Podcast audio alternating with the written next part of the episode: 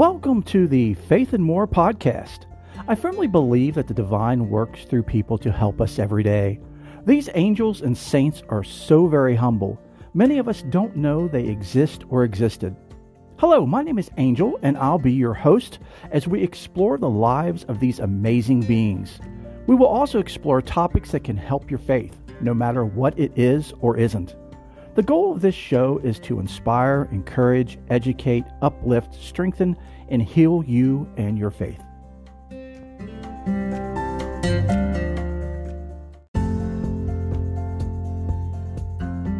Hello and welcome to the show, everyone. How is everyone doing? How was your week? How are you feeling? I hope you all are doing as well as possible and that you're all blessed. If you are ever in need of prayers, please, please, please don't hesitate to reach out to me. There's information at the end of the show that tells you how to contact me.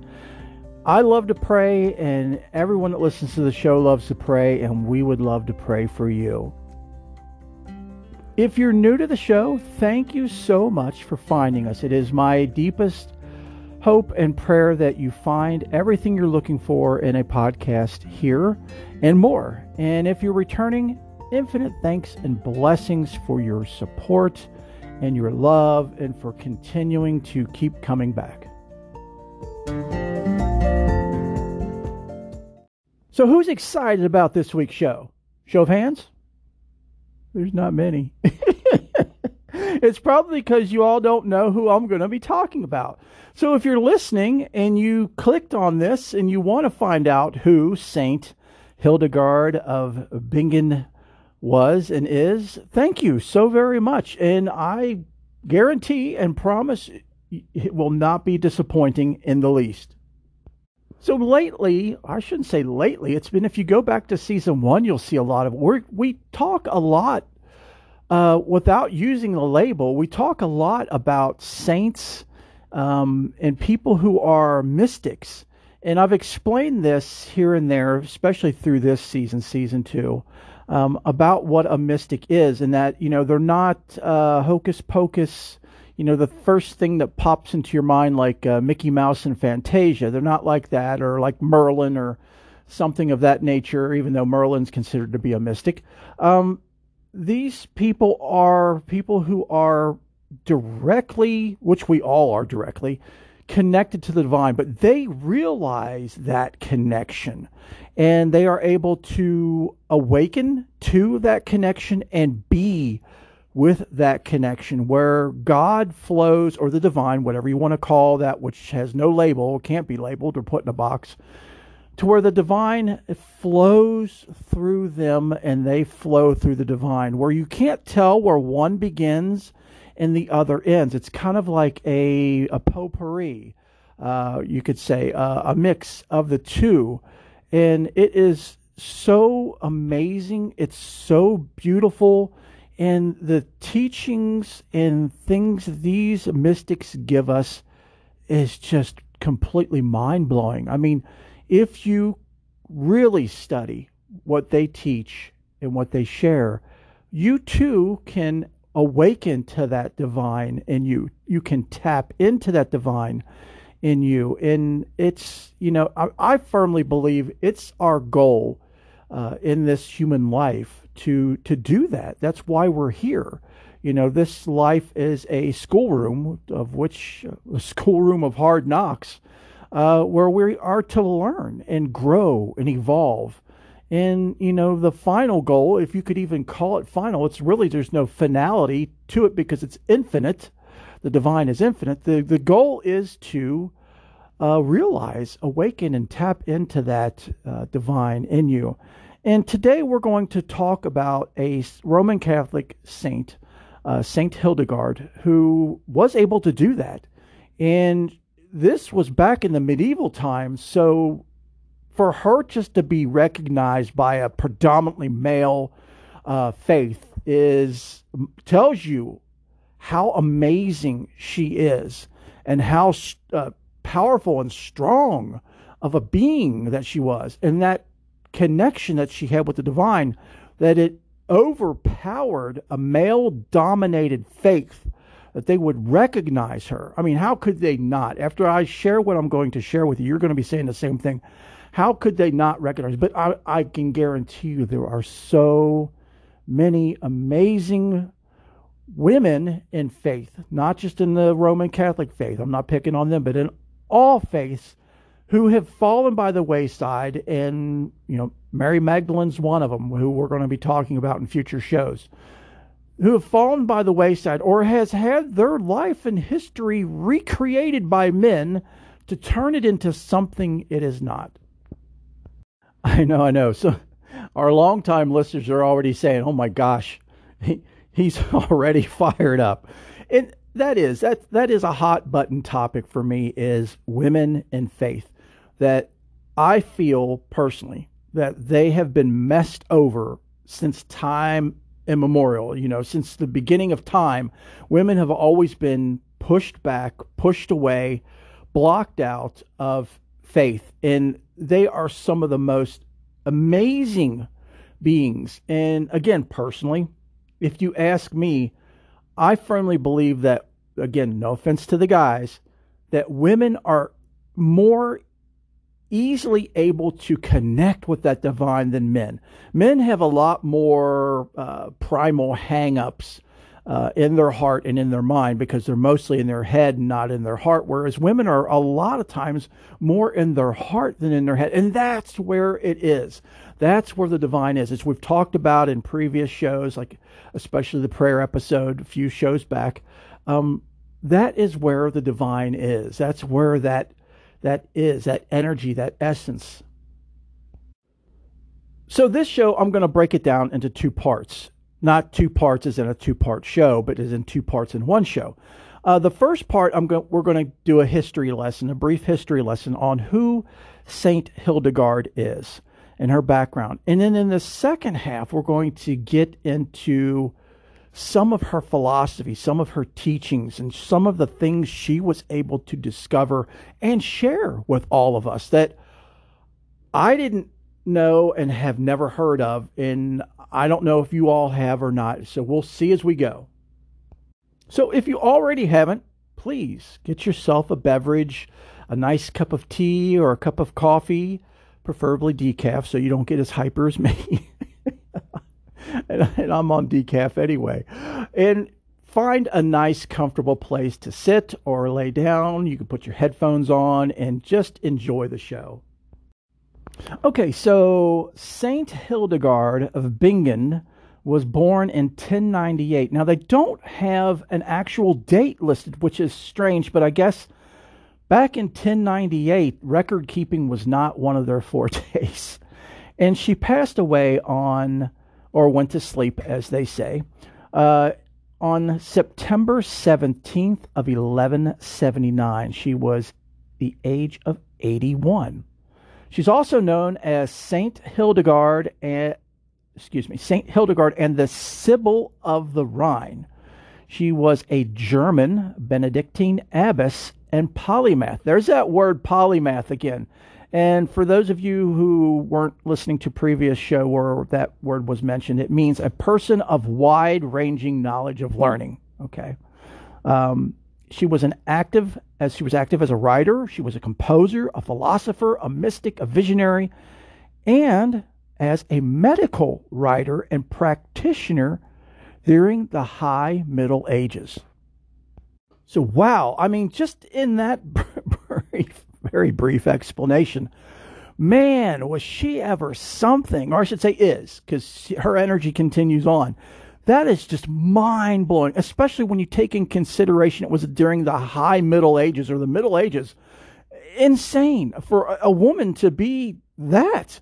And she was that and so much more. So Hildegard was born of noble parents and was educated at the Benedictine cloister of Disibodenberg by Jutta Sorry, my German's not very good.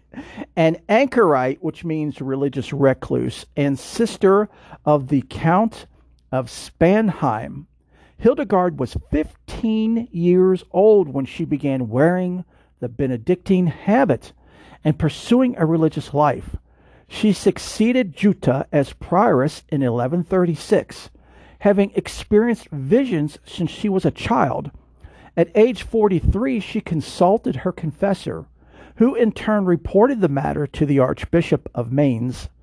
A committee of theologians subsequently confirmed the authenticity of Hildegard's visions, and a monk was appointed to help her record them in writing.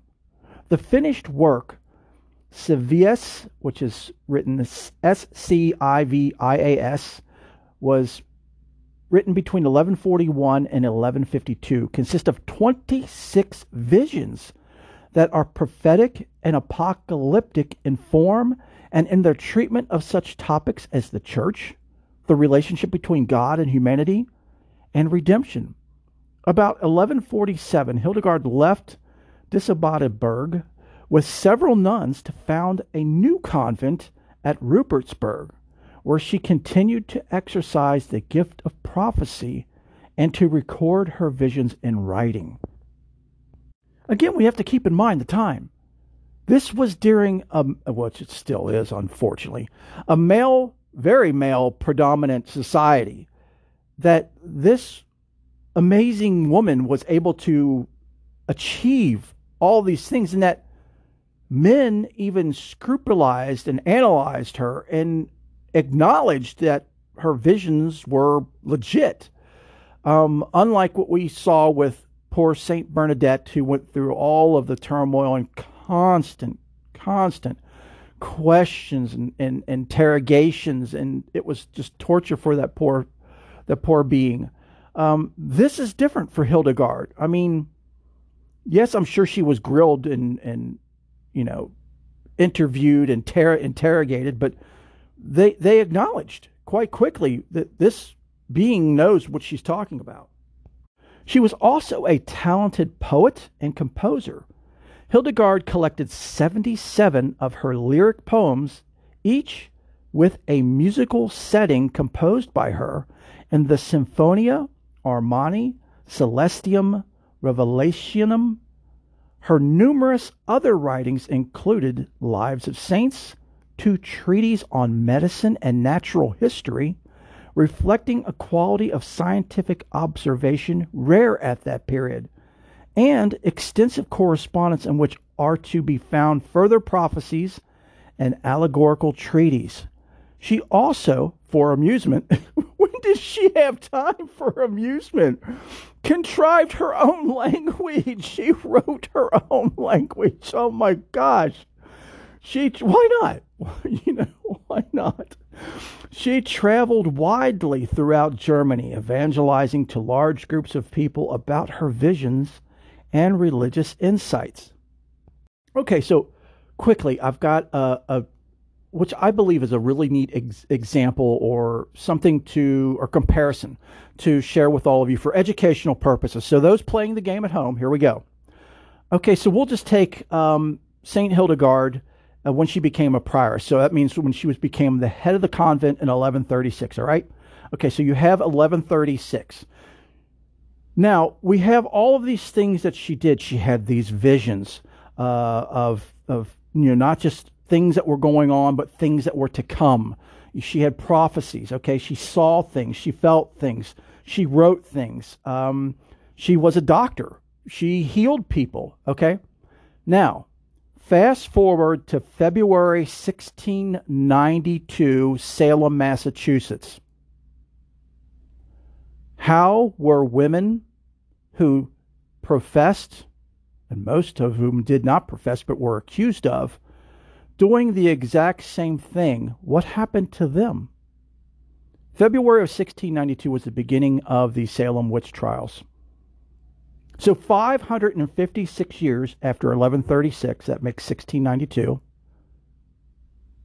we were in the United States not only persecuting, but torturing and killing women who professed, or most of which didn't profess, were accused of being what we called a witch, or what I should say the Puritans called a witch, not not us. We're not we're not responsible for that, or at least I hope those of you out there have listened to the show enough to where you have an open mind now about people of the craft and and of what is derogatorily categorized as paganism. I mean, look at what Hildegard did. I mean, there, there's nothing different. Absolutely nothing different. And that was 556 years before the, sale, the first Salem witch trials began.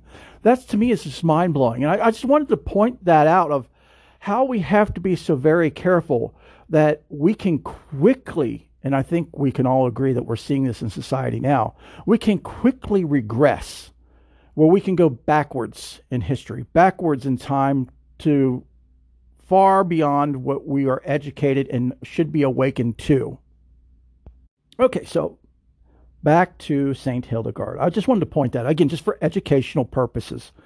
Uh, her earliest biographer proclaimed her a saint, and miracles were reported during her life and at her tomb. However, here we go. She was not formally canonized until when, folks? 2012. oh my gosh. Oh my gosh. Pope Benedict declared her to be a saint through the process of equivalent canonization a papal proclamation of the canonization based on a standing tradition of the popular veneration. Say that nine times fast. Later that year, Benedict proclaimed Hildegard a doctor of the church, and I'll explain what that is here in a moment. One of only four women to have been so named. So there's only four women, imagine that, who are considered to be doctors of the Roman Catholic Church. And I'll explain a little bit more on that here in a second. She is considered a patron saint of musicians and writers. As one of the few prominent women in medieval church history, Hildegard became the subject of increasing interest in the later half of the 20th century. Her writings were widely translated into English. Several recordings of her music were made available, and works of fiction, including Barbara Lachman's The Journal of Hildegard Bingen, 1993, and Joanne Anna Nessen's Scarlet Music, A Life of Hildegard of Bingen in 1997 were published. So, back to a doctor of the church. A doctor of the church is in the Roman Catholic faith. And there are 36 saints who have been doctrinalized or doctrinalized. There we go. who have a doctrine, who are the doctors of the church. And they have writings have a special authority according to the church. Those 36 saints have special authority their writings do. The writings and teachings of the various doctors of the church are of particular importance to the roman catholic theology. And their works are considered to be quote true and timeless end quote. So there's no disputing according to the roman catholic church anything in these doctors of the church's writings. It's considered to be truth. So there, the four, four uh, doctors of the church that are female are our beloved Saint Therese of Lisieux, Saint Teresa of Avila or Avila, Saint Catherine of Siena, and of course Saint Hildegard of Bingen. Okay, so that was the history lesson. Now we get into some really neat stuff. There is an amazing article by Namita Renu. And Namita Renu is a member of the Order of Consecrated Virgins in Bombay. She has studied the pastoral care of liminal migrants and refugees and has a doctorate in theology on spiritual guidance and integral formation based on something called viriditas, and that's translated to greenness in spirituality. So, greenness or viriditas in spirituality. Now, I'm going to explain here in just a moment quite a bit about what viriditas is. And this is all specialized by Saint Hildegard, founded by Saint Hildegard, shared by Saint Hildegard. Um, um, Namita Renu has published articles on consecrated life in various newsletters and theological journals. And of course, I'll have a link to this article eh, as well as I always do in the show notes. So if you want to find out more about Namita, I highly encourage you because she sounds like an amazing mystic herself. So Namita writes Saint Hildegard of Bingen was a German mystic, visionary, prophetess, Benedictine abbess, and consecrated virgin in the 12th century, recognized recognizing her holiness of life as well as originality of works. Pope Benedict proclaimed her a doctor of the church on October 7, 2012. Surrounded by damp green forest in the Rhineland, this amazing woman was inspired to see God's living power of light, also known as Viriditas, in all creation, and she named it Viriditas, which is Latin. When I was doing, that's Namita saying, when I was doing doctoral research on spiritual guidance and the formation according to her mystical theology of Viriditas, I could see the influence of this medieval theme on spiritual masters like Saints Francis of Assisi, Ignatius of Loyola, Francis of de Sales, John of the Cross, and others in Europe who came after her. That's why it struck me that her spirituality could enhance discernment methods currently in use by vocation directors and spiritual guides in religious institutes, even though they have diverse charisms and spiritual backgrounds. So she's saying this Viriditas, which is living power of light, can not only help those in the Roman Catholic faith, but it transcends all faiths. It applies to all faiths or no faith. It, it applies to every living being. Namita continues by saying the prophetess was a well known physician who was seen as a progressive and much ahead of her times. The rule of Saint Benedict and the consecration of virgins profoundly impacted her spirituality. Bishops, priests, nuns, monks, and political leaders didn't hesitate to seek her guidance on matters of concern. Wow. I mean, again, look at the time. This is unheard of. This is unprecedented for, and probably it didn't happen again for so long after her, that people would go to her. All of these people from all walks of life would go to this amazing woman for guidance, for consultation, for help. She has left us several volumes of wisdom and insight into numerous topics like health care, liturgical music, drama on virtues, and gospel homilies. What was extraordinary about her theological compositions and spirituality of the Viriditas to make them relevant for all time. So she made sure that this Viriditas, this living power of light, was a teaching, a way that transcended all time and space. So it's as, as relevant today as it was back then, if not more so now. And enabling her as an abbess to be astonishingly creative in her consecrated life and mission. How did she relate it to her ministry? How could it aid discernment in the vocation ministry today? Saint Hildegard was a deep and non dualist in her perceptions, which this is pretty mind blowing for a Roman Catholic, especially at that time, uh, to be non dual. I mean, because if you look at the faith, not just Roman Catholics, but most faiths, they're dualistic. There's good, there's bad, there's evil, there's you know this, there's heaven, there's hell, there's there's so many opposites. But she was very non-dual. Again, something just completely mind-blowing. She had an androcosmic ecology of life, implying dialogue between God, humanity, and the cosmos. Like software shaping her vision, the motif of Viriditas developed into a robust spirituality and infused her monastic ora et labora, which means prayer and work, with vibrancy through and through. The concept was drawn from her meditations on scripture and writings of the fathers of the church. Very difficult to translate into English. It could have several nuances, such as greenness, healing power, vitality, progressive thrust, fruitfulness, and celibate or fruitfulness of celibate chastity, evolution, new creation, freshness, and desire for more in God's service. The mystic seems to have penetrated the depths of Viriditas according to her familiarity with the four senses of Scripture literal, allegorical, moral, and mystical. Even if taken literally, viridis can neither be reduced to greenness of ecology nor is it a medieval term for chlorophyll. Instead, it's the feminine aspect of God as creator, denoting freshness, fertility, and growth in spiritual life. Moreover, St. Hildegard describes this greenness as growth in monastic life, making it an exegesis, exegesis, E X E G E S I X, there, of the gospel.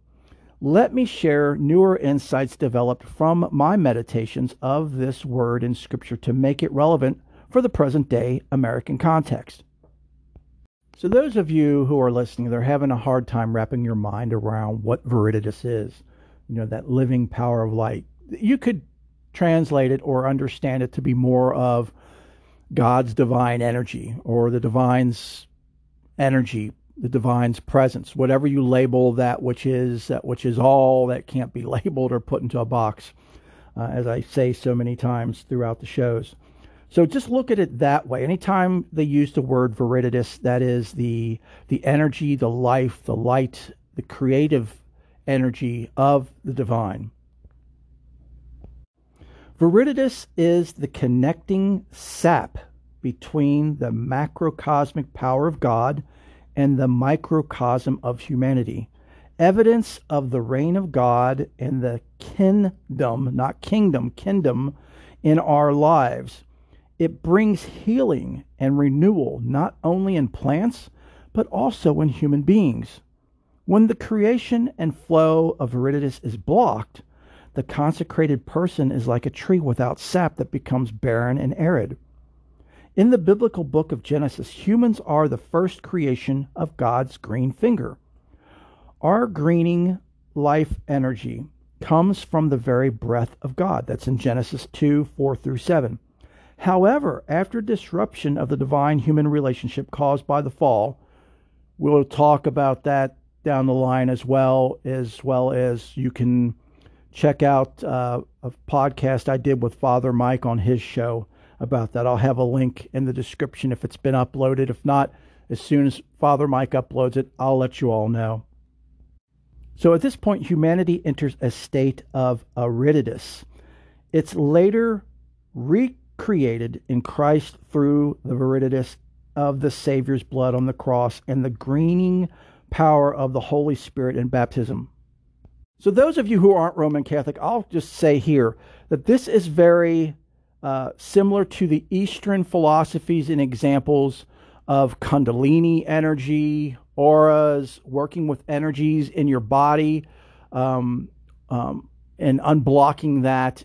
Things in life stress, illness, those things can, and well, even the Asians refer to it as chi, that divine energy in you that is your life force, aka life force, uh, can be blocked or hindered. So, um, Eastern philosophies and uh, faiths believe that if you become sick, it's because one of your energy channels, uh, your divine energy channels, is blocked or it's weak or something like that, and you just need to uh, correct that.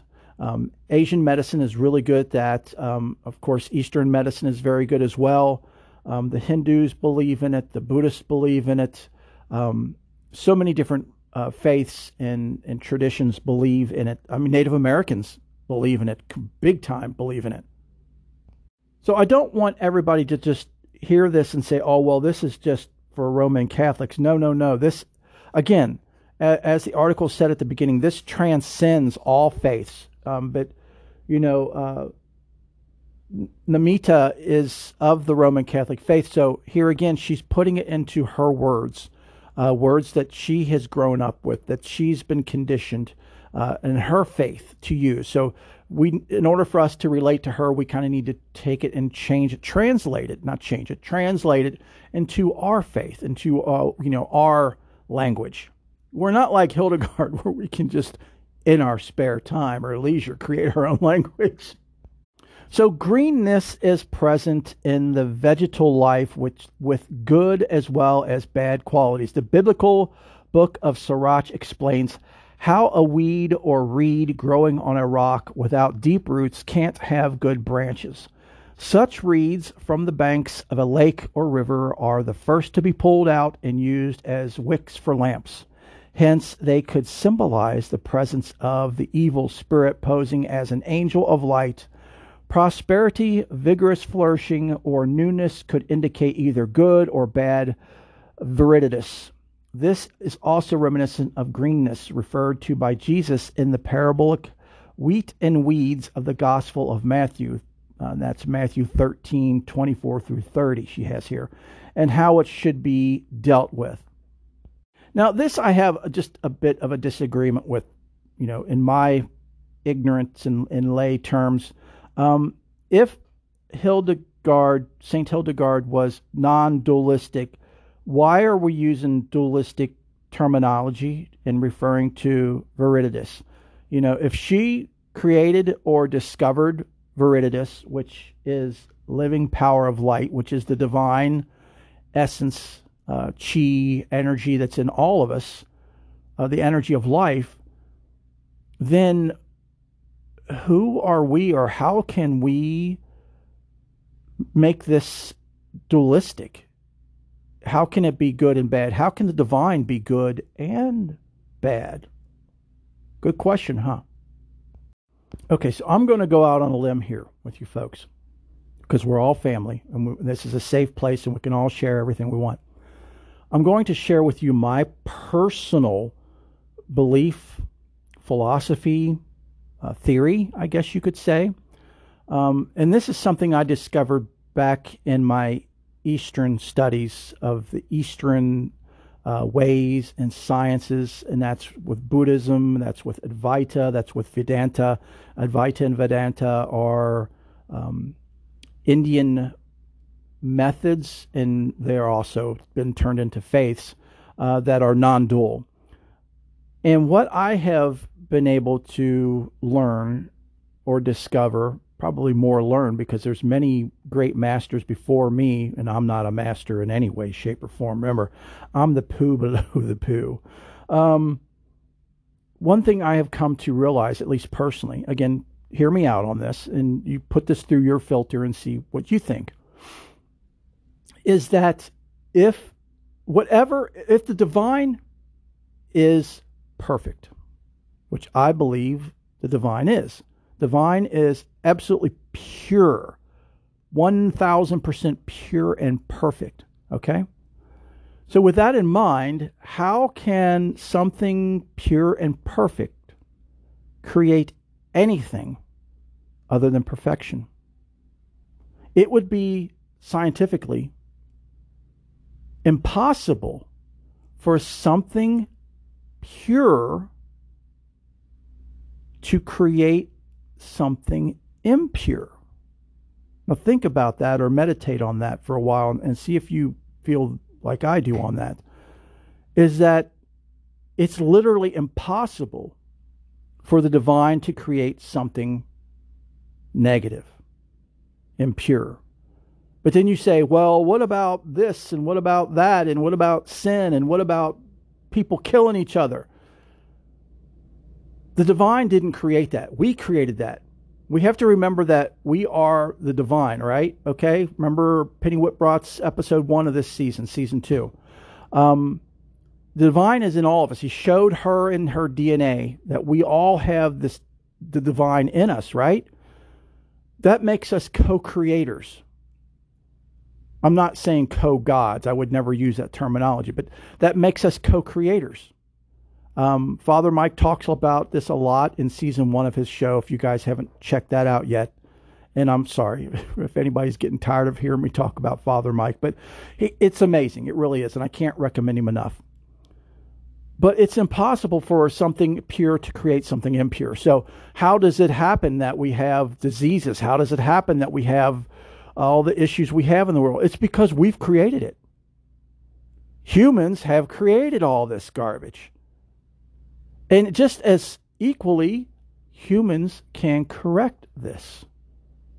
We all can create, cor- excuse me, correct all of these things, end all of these things murder, we can end it. You know? Doing bad things to people, we can stop doing it. Talking about people behind their back and hurting them, we can stop. See, we have that free will. We have that control. We have that power to create our own world, which is what the divine gave us. It gave us this world to do with as we wish, to either make it a heaven on earth or make it a hell on earth. Those dualities are us, not the divine. It's up to us. Okay, so I hope you guys understood it and I didn't go too far off the beaten path, but I just wanted to share that that that's my personal view and perspective of good and evil, dualistic terms, um, and that the divine in my heart, it's impossible, literally and scientifically impossible for something which is pure and holy to create anything negative. We have to remember we're co creators. Remember that. It's completely up to us what we do or don't do. Okay, so that's my public service announcement for the week, folks. Um, yeah, on the next time you go to the store and you buy a box of cereal, check the back of the box because I'll have that listed on there for you to read. Okay, so she continues with this same ariditas viriditas dualism thing. Uh, at the moral level, grave sin causes ariditas or separation from God, which I, you know, again, I completely disagree with. I don't believe you can ever be separated from God. How can you be separated from that which you are? However, the moisture of tears of repentance and conversion transforms ariditas into viriditas, and in that way helps the reformed sinner. Here we go with that word, and I'll talk about that in future shows. To, and well, better yet, check out the show I did with Father Mike. We talk about that a lot. To lead a virtuous life. Jesus Christ reconciles the person with his Abba, Father, and the Spirit regenerates and encourages him or her to go all out to lead a holy life after the conversion. So, again, I'm just saying this because this is what Namita, this is her background, and I'm not disputing that at all, and I'm not uh, debating that. Her beliefs are her beliefs. She's a co creator, just like I'm a co creator, just like you're a co creator, too. Would you like to be a co creator? We all are. So, this is her existence and her life and her vision and her world that she has co-created and i have no objections to that but personally i i don't follow along with it and i think i've explained that and i hope you all get it. She continues by saying since viridis also implies holistic health here we go. One may perhaps wonder whether it lessens with aging since the five senses of hearing, vision, smell, taste, and touch do tend to diminish. However, the weakening of the senses aids seniors to transcend physical stimuli and improves their capacity to focus on God in prayer. This makes them wiser and more mature in the spiritual life, inspiring them to move from action to deeper contemplation and union with God through mortification and penance. Don't, don't, don't do mortification, folks. I'll explain that here in a second. Uh, and penance, monks and nuns seek to anticipate what happens naturally in old age in order to grow in holiness. So what they do is we've we've we've uh, we've talked about this previously as far as mortifications. Um, uh, Saint uh, Bernadette did mortifications. Um, Saint Faustina did mortifications, and that's where you're physically harming yourself or causing yourself pain and stress to um, atone for your sin. Don't don't you know the whole disclaimer? Don't attempt this at home, folks. I, I, I seriously, please. The divine does not want you to hurt yourself. That's contrary to what the divine. Again, my personal beliefs, but I firmly believe that that the divine does not want you to hurt yourself to get the point. Um, but anyway, she continues on by saying that Um, nevertheless, as a Benedictine abbess, Saint Hildegard advises discretio or moderation in asceticism. Completely agree to that, which is one more characteristic of her understanding of Viriditas. So, somebody explain what she just said. Okay, here's what she said. If you didn't get it, she's saying that um, we should look forward to getting old.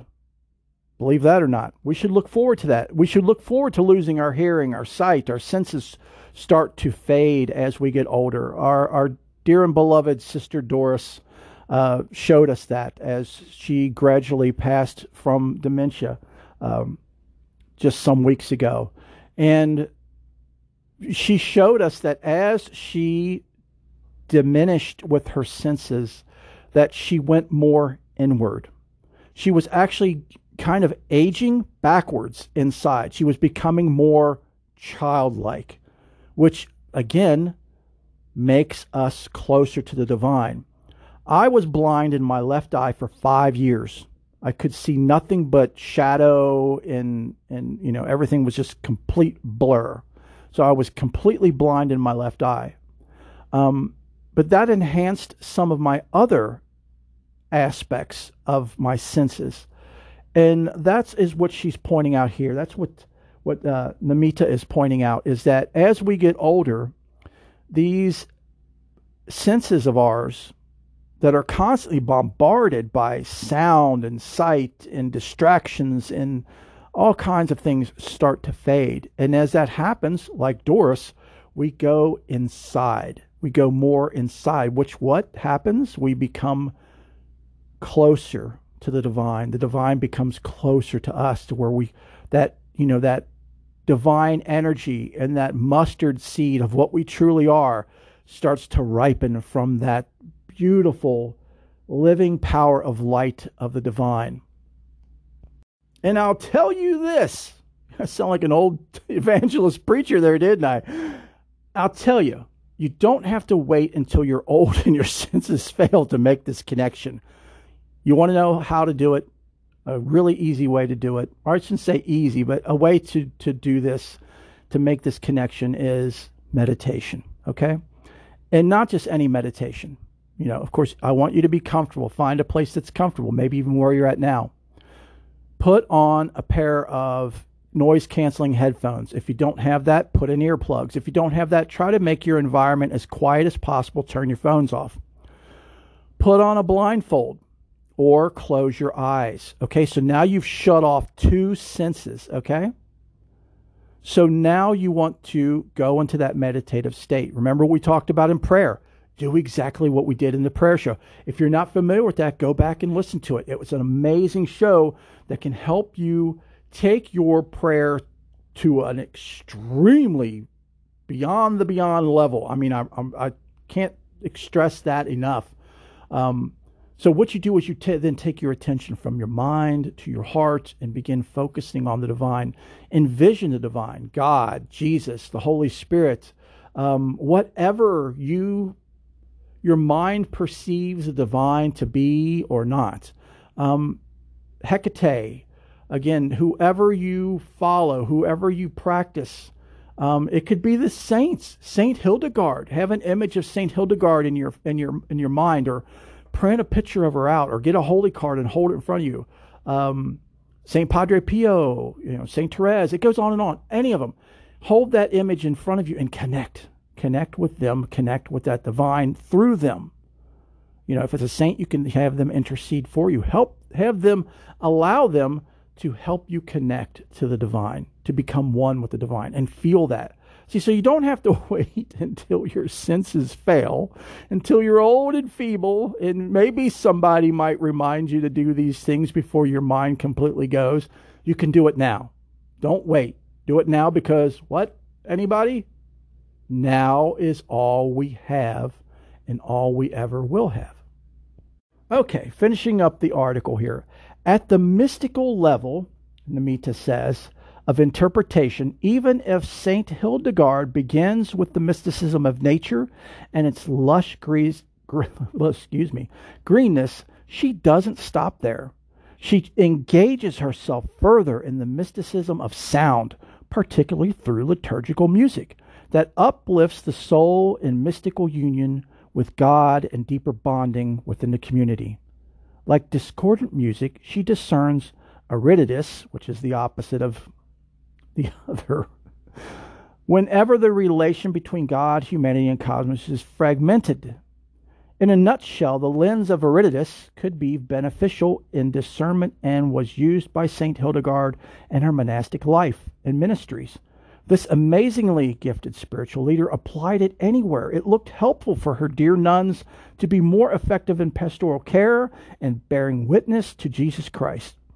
Viriditas as greening life energy stood out as the essence of her consecrated living and interactions with people. It unified her wisdom in diverse fields.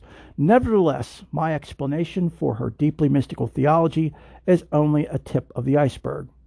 It's outside the scope of this column to delve into discernment and vocation ministry today.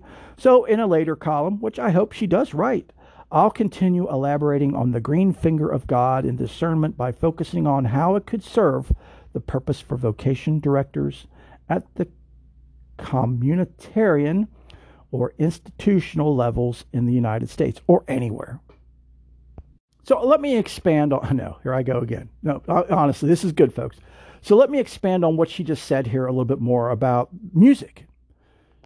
And I completely agree with St. Hildegard that music can take you to different spiritual levels.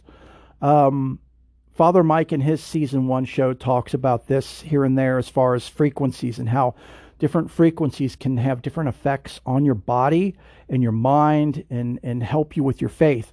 The same applies with music, which is frequencies, which is sound, right? Okay, so how many of you have a favorite song or a song that when you hear it, it magically transports you to such a fun, an amazing time of your life that you can feel like you are right there and then. You can even smell the smells and taste the taste. And th- that's how magical music is. And to me, music is very divine, it's a divine vibration. Um, I play music, I write music, and and a great way for me to connect with the divine is to play. Because when I play music, my mind completely disconnects. I'm not thinking about what I'm doing it just flows and it, it does and it comes out and it is what it is. And to me, that's the divine. Just like this show, there's times, a lot of times, when I just open up and allow the divine to flow. And what could be my jibber jabber could also be the divine. I'm not here to say one or the other. I'll leave you to discern and decide on that. Um, but I hope you understand where I'm coming from. And there is a perfect example of how to do this. Again, go back to episode one of this season, season two, the Penny Whitbrot episode. If you don't want to listen to the whole thing, go to the end of the show where I did uh, a song of the week, the cello suite. I played it because remember, um, Penny's talked about uh, God resonated in a certain sound, um, a certain key, a musical key. And she shared that, and I shared it on that show and actually gave you uh, the Bach cello suite to listen to and, you know, urged everyone to do some meditating, do some prayer while playing that music. It was, it was a, a, a song by Yo Yo Ma that Yo Yo Ma had done with the Bach cello suite. Uh, again, go back and check that out. Give that a try. Uh, I'll link that again in this uh, show, in the show notes. I'll have that video of that song so you can play it, and of course you can go on Spotify and Apple iTunes and all that to to get it and listen to it as well. But try that. Put your headphones on, listen to that music, put some blinders on or a blindfold or close your eyes and and listen to that music and connect with the divine. And it's just you'll feel it. You will I guarantee it will be such a moving and amazing experience. And that's exactly what St. Hildegard was pointing out. In this article, you know, regardless of what your thoughts and views are on the Roman Catholic faith, um, was incredible. And it was just amazing that Namita Renu uh, wrote this and, and published it. And again, I'll have a link to it in the show notes. And hopefully she'll write some more stuff and, you know, go and check out that uh, um, article. It's on globalsistersreport.org. And again, I'll have another link to it. And keep an eye on her if you if you like her. She's got writing out there, so check her out. Okay, so this week's prayer of the week is a very brief prayer to Saint Hildegard. And again, we have to remember as far as the Roman Catholic faith goes is when you pray to a saint, you're not praying to them to do this for you. You're praying to them to intercede for you uh, because they have that direct connection to the divine, the divine that we're working on. Uh, so the prayer goes, Saint Hildegard, patroness of composers and writers and so many others, pray for me.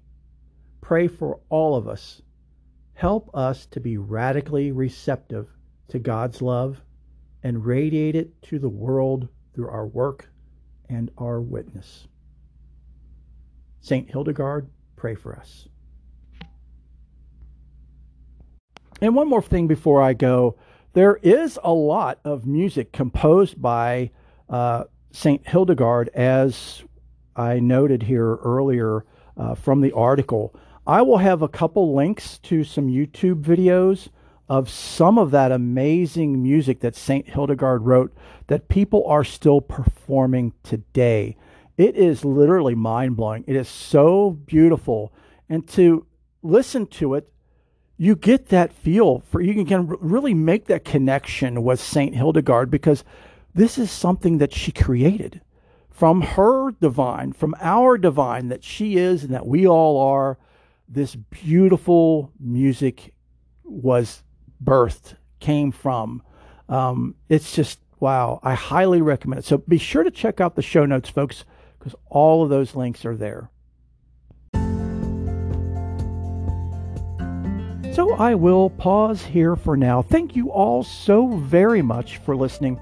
I so hope and pray that you have found what you have been searching for in this show and that it is even more than what you have been looking for and that it continues to be that for you.